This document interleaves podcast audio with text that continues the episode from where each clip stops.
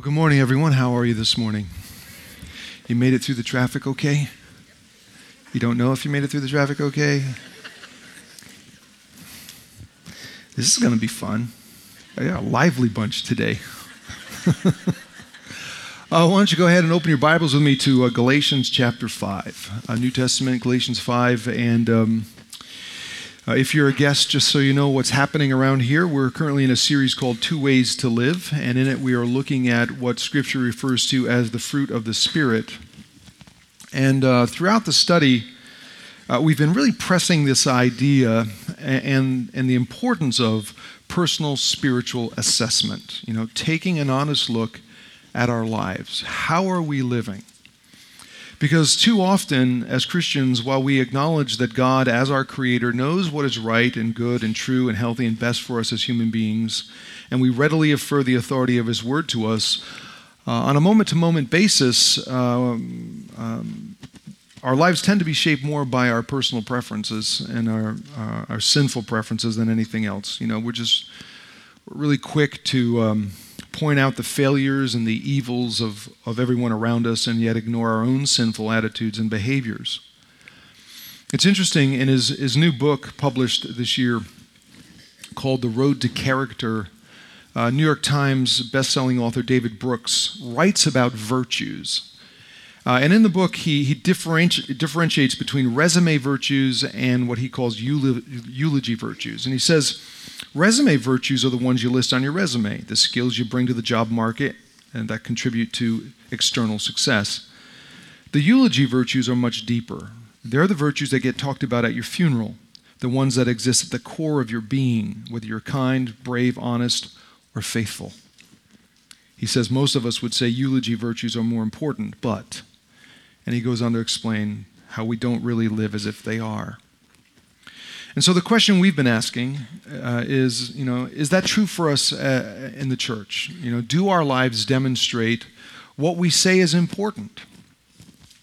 Now, at this point now, after a few weeks, most of us are familiar with what Jesus said to his followers. He said, No good tree bears bad fruit, nor does a bad tree bear good fruit. Each tree is recognized by its own fruit. Translation Jesus said, Over time, uh, what you do every day re- reveals who you really are good or bad, godly or evil, followers or phonies, Christian or not. Later in the New Testament, um, as we've seen, the Apostle Paul picks up on Jesus' teaching and he writes, he writes Christians explaining how we, how we put our faith in, when we put our faith in Jesus, how the Spirit of God um, comes into our lives in a very real way and begins to transform us. You know, He takes us from where we're not just gratifying the desires of our sinful nature, and He leads us in a very different direction toward a very different type of existence. And how do we know if that's happening? Uh, Paul says there's evidence for it. He says, he says, look, the acts of the sinful nature are obvious sexual immorality, impurity and debauchery, idolatry and witchcraft. And some of us say, oh, witchcraft, no problem. I'm not, that's not, no, not, not an issue for me, right? But the list goes on. Listen to these. The acts of the sinful nature are also hatred, discord, jealousy, fits of rage, selfish ambition, dissensions, factions and envy, drunkenness, orgies, and the like. Now, all of these things that Paul mentions here, uh, we hear them, we, we, we, have a, we have a sense that they are wrong. You know, they're, they're unhealthy, they're hurtful. Um, and then by contrast, Paul says that fruit of the Spirit is love, joy, peace, patience, kindness, goodness, faithfulness, gentleness, and self control. And we hear these, something in our humanness says, yes, these, these are right, these things are healthy, these things are beneficial. This list describes the kind of people we should be. I mean, Christians and non Christians alike agree. These type of what David Brooks calls eulogy virtues are things that we, we all desire in ourselves and others. The Apostle Paul refers to them as the fruit of the Spirit. And he explains that if left to our own sin nature, it's the first list that dominates our lives. And the only way to really live out the second list um, is by the grace and power of God's Spirit, who produces in us all of these. There's not just one or two of them, all of these are growing and at least should be growing and manifesting themselves more and more in our lives, in our relationships, and in our church. And so far, we've talked about love, joy, peace, patience, kindness, and goodness. Uh, and this morning, I want to talk about how the fruit of the Spirit is faithfulness. Now, to a certain degree, uh, faithfulness is one of those words that we in the church like to throw around a lot. We like to use it. But really, what does faithfulness mean? Uh, and the Greek term that Paul uses here in Galatians 5:22 for faithfulness is the word pistis, and uh, it means steadfast loyalty dependability, being true to one's word, keeping promises and commitments, being trustworthy. Uh, now, as we've learned over the last few weeks, when we read about the fruit of the Spirit here in Galatians 5, we're essentially reading a description of who God is and what He's like. And just as He is with love, joy, peace, patience, kindness, and goodness, God is also the supreme and, and perfect model of faithfulness i.e., he is steadfast, he is loyal, perfectly dependable, trustworthy. He keeps his promises, he is true to his word. What he says, he will do. You know, in Scripture, uh, the faithfulness of God is affirmed again and again and again and again, near, uh, close to 300 times. For example, in the Old Testament, Moses, Moses said, Know that the Lord your God is God. He is what? He is the faithful God keeping his covenant of love to a thousand generations of those who love him. In life, when things are going well, we know, according to the psalmist, that the Lord is perfect in all of his ways and faithful in all that he does. When life is hard, the author of Lamentations assures us, because of the Lord's great love, we're not consumed, for his compassions never fail. They're new every morning. Great is his faithfulness. And another song the psalmist sings, I will, I will praise God as long as I live. He is the maker of heaven and earth, the sea and everything in them. He remains faithful forever. And what's interesting is that the Hebrew term often used for faithful, as in, in this case, is the term emet, which literally means truth or truthfulness. And you say, okay, well then why, why is it translated faithful? The, the reason is simple. It's because in Scripture, the idea of truth and faithfulness are linked together. They're linked together. In other words, the eternal attribute, attribute of God's faithfulness is rooted in his truthfulness. He is truth, therefore, he is faithful. Now, Scripture says, God is not human that he should lie, not a human being that he should change his mind. Does he speak and then not act? Does he promise and not fulfill? David wrote, The words of the Lord are true, all of them righteous. Jesus came and declared, I am the way and the truth and the life. Later in the New Testament, the Apostle John writes to the church and he says, he expresses it this way He says, God is light, in him there is no darkness at all. In other words, no duplicity, no, no dishonesty, no lack of integrity. I mean, understand something. You know, when God, for example, when God commands us to be honest, you realize that He's not just giving us busy work to do, right? Do you realize that? When God calls us, he, to be honest, He's not saying, hey, listen, since, since I am God and I have the right to boss you guys around, uh, I tell you what, here, how about this? Be honest. Let's see how long you can do that. Give it a shot. But that's not how it works. When God says to us, have integrity, be honest and truthful in your relationships, He's saying this is because it's the best for your relationships. Honesty is the best thing for your relationships, whether it's in your family, whether it's, whether it's at school, whether it's at work. Honesty is the best thing for you. And honesty, uh, when you're honest, it's like you're, you're like me, and I want you to be like me. He is true.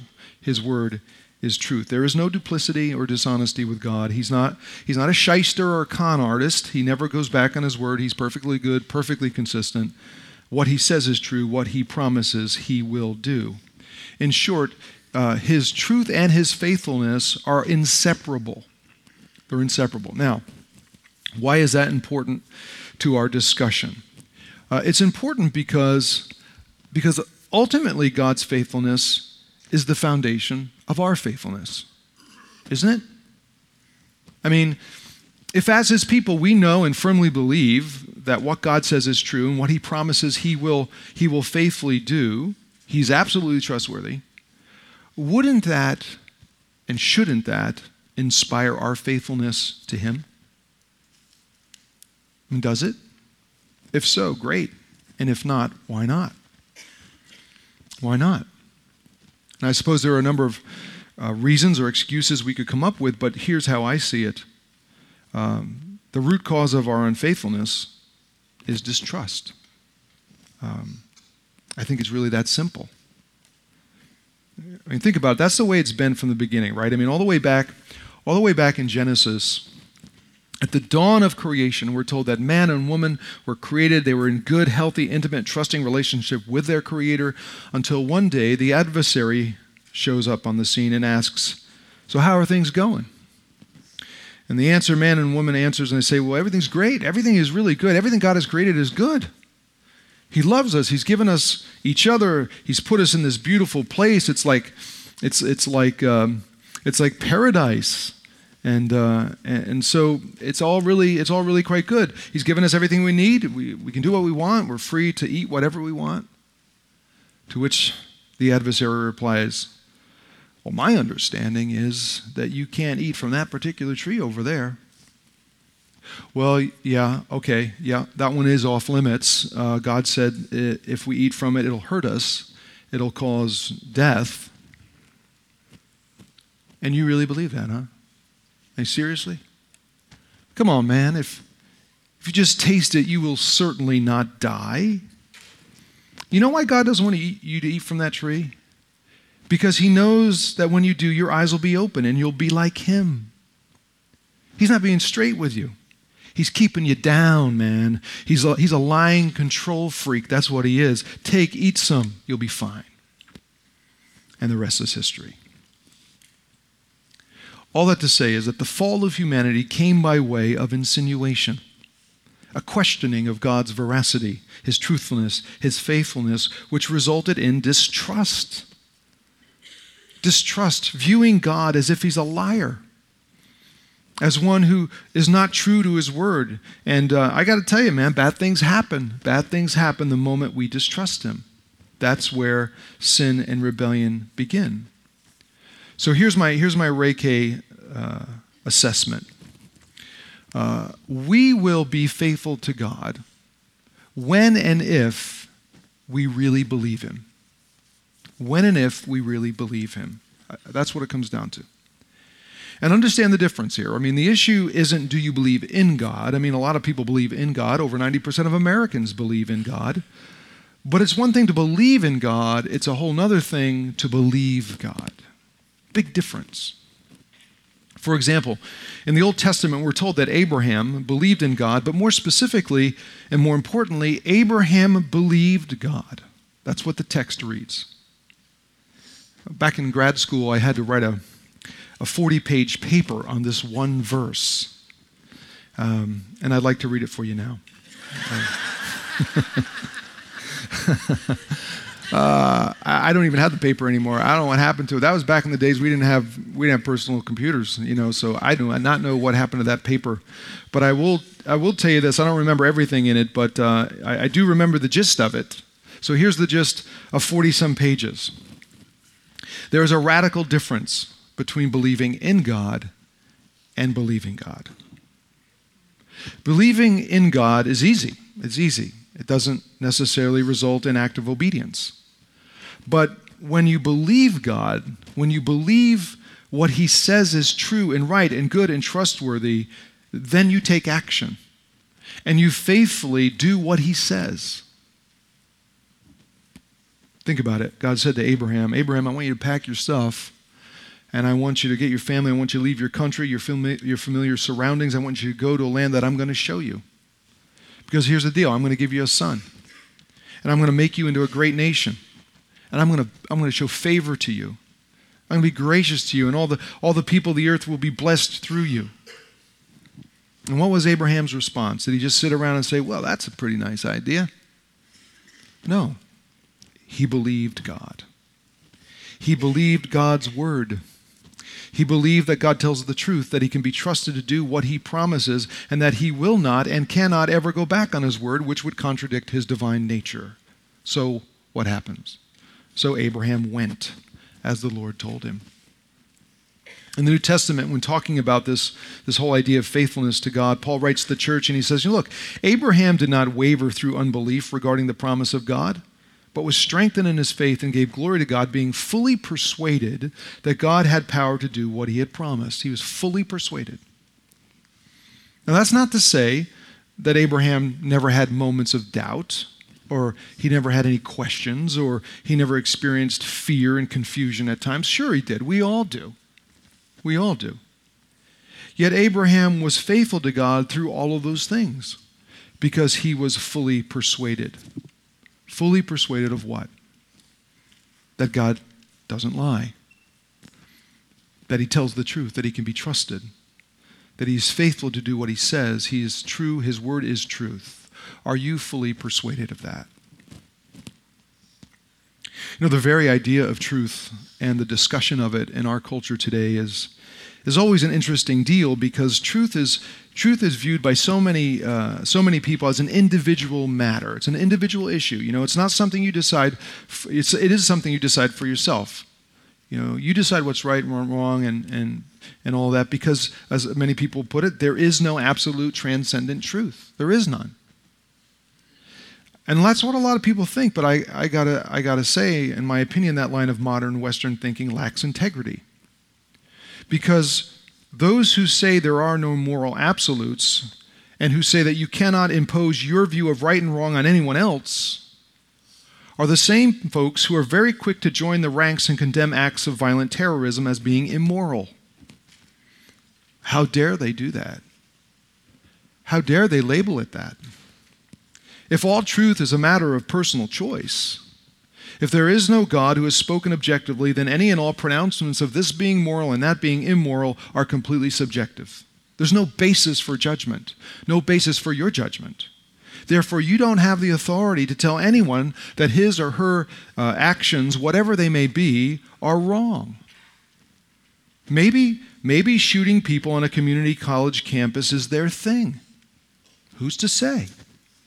Maybe promiscuity is your thing. Maybe racism is your thing. Maybe violence is your thing. So you can say, well, I personally find it immoral. Okay. But you cannot say it is immoral. You can't have it both ways. I mean, understand when you, when you destroy the possibility of absolute truth, then you destroy the possibility, possibility of any truth. If God has not spoken, then everyone's opinion is all that we have. Everything is subjective. We can be sure of nothing. And a lot of people fail to see the contradiction in this. Uh, uh, uh, on one hand, they will say there is no such thing as absolute truth. And as soon as you say there is, they say, well, you're wrong, which is an absolute truth claim. You know, they have just violated their own stated opinion. But, but people are, are amazingly inconsistent, you see, when it comes to this. Now, what's my point? My point is this that as Christians, we acknowledge the reality of absolute truth, right? We acknowledge it. That God is truth, that His Word is true. And we in the church love to talk about it. We love to talk about the truth of God, the truth of God, the truth of God, the truth of God. But do we live as if we believe it? Do we live as if we believe Him? Are we consistent? Are you faithful to Him, to who He calls you to be, uh, to what He calls you to do? Are you loyal? Are you dependable? Are you true to your word? Do you keep your promises to God? I mean, make no mistake, faithfulness to God begins when we trust Him and stop, stop treating Him as if He's a liar. It means we trust Him, trust that He's a good Father, and He always has our best interests at heart. And we believe that He loves us and that by by grace through faith in Jesus, He rescues us and forgives us and gives us life. We believe He has uniquely gifted every single one of us to serve others, that He's given us in life all that we have, and we're meant to generously share it. We believe that He's working in and through us by the power of His Spirit. We live with confidence that whatever bad things happen to us in this life, they'll someday be made right. That's His promise. And here's the thing you know, faithfulness, faithfulness is necessary, man, when God's promises seem to contradict what we see around us. You know, when, when God's ways seem hidden when evil strikes, when hardships come one after another. That's when we need the Spirit to produce the fruit of faithfulness in us. Is that happening? Are you faithful to Him no matter what?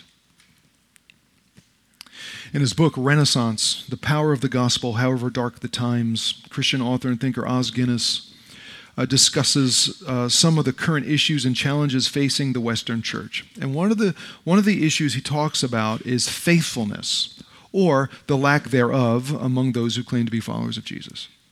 And Guinness writes, he says, after a half a millennium of dominance, the West is being eclipsed in the global era. The United States, as the lead society in the West, stands on the verge of relative, if not absolute, decline. He says, as much of the and, and much of the Christian church in both Europe and North America is in a sorry state of weakness, confusion, unfaithfulness, and cultural captivity. And so Guinness goes on in the book, and he calls Christians, he calls us in the church to faithfulness. And being faithful to God means we trust him, we obey him, even when doing so requires personal sacrifice. It means God can depend on us to do what He's called us to do, to be who He's called us to be. We are loyal. We keep our commitments to Him. We are dedicated to serve and give of ourselves and our resources to bring the good news of God's grace to, in Jesus to our world. Because if we refuse to do it, Guinness says, what hope does the world have? What hope does the world have?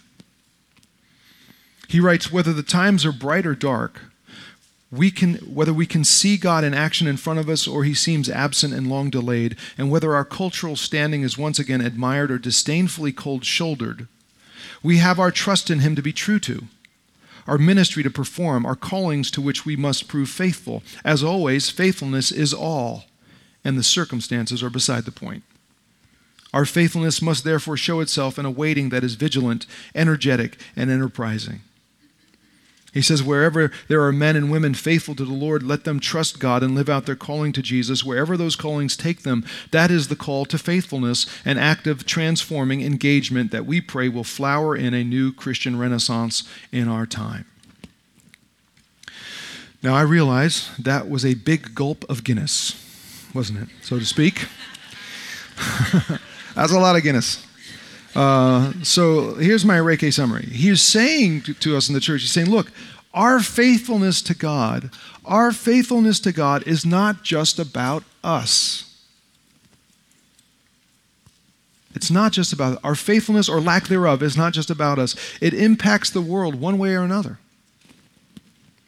And much of the church today seems to be lacking in that faithfulness. So, author David Brooks calls faithfulness a eulogy virtue. Along with love, joy, peace, patience, kindness, goodness, the Apostle Paul calls faithfulness the fruit of the Spirit. A steadfast loyalty, a dependability, a keeping of your word and commitments. It's believing God is honest and trustworthy, therefore, it's living in obedience to what he says is true. Do you know what Jesus said about it?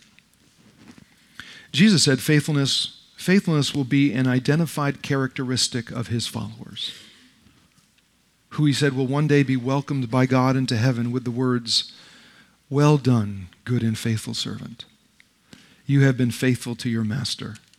Now come and share your master's happiness. So here's the question Do you believe that? Do you believe that? Do you believe Jesus? Do you believe God will speak those words? And most importantly, do you believe He will speak them to you? I certainly hope He will. Let's pray.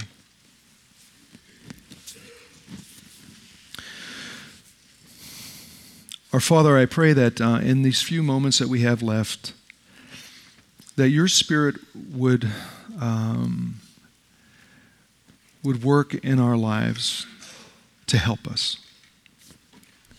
Help us to uh, be honest with you and with ourselves. Help us accurately assess our lives. That help us identify whether or not we are faithful to you. Help us identify, Lord, where those areas are where we're not faithful And so we ask, Holy Spirit, to show us what is true in our lives. I don't know what it I don't know what it is for us. It could be any number of things. You you you call us to be forgiving. Do we believe that that is the right thing to do? Do we forgive? You call us to be generous for the sake of your kingdom. Are we? You call us to use the gifts you've given us to serve others. Do we? You call us to love the marginalized, the forgotten, the broken. Identify, Lord, for us those areas where we are unfaithful. We ask you to do that for each and every one of us, right here, right now. Where are we unfaithful? And I pray, Lord, that we wouldn't just identify it, but we would also ask you to strengthen us to change it, to make us people who are faithful to you, our God, who is always and eternally faithful. Help us to be dependable. Help us to be loyal to you, to fulfill our commitments, to be trustworthy.